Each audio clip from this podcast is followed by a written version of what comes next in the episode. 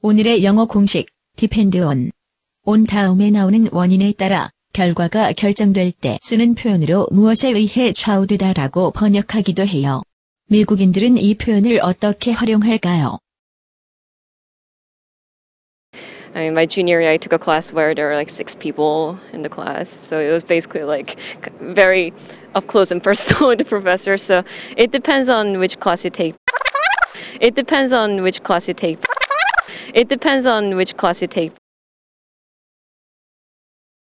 It's a matter of getting active and breaking a sweat for 40 minutes, 60 minutes a day.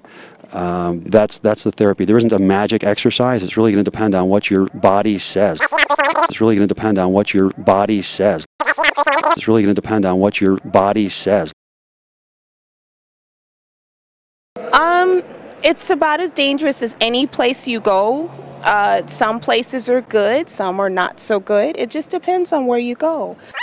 It just depends on where you go. It just depends on where you go. 이제 슬슬 감이 오시지요? 감을 실력으로 굳혀볼까요? 미국인 선생님의 쪽집게 강의를 들어보세요. It depends on is very useful when you're trying to make a decision, when things are unclear and you're waiting.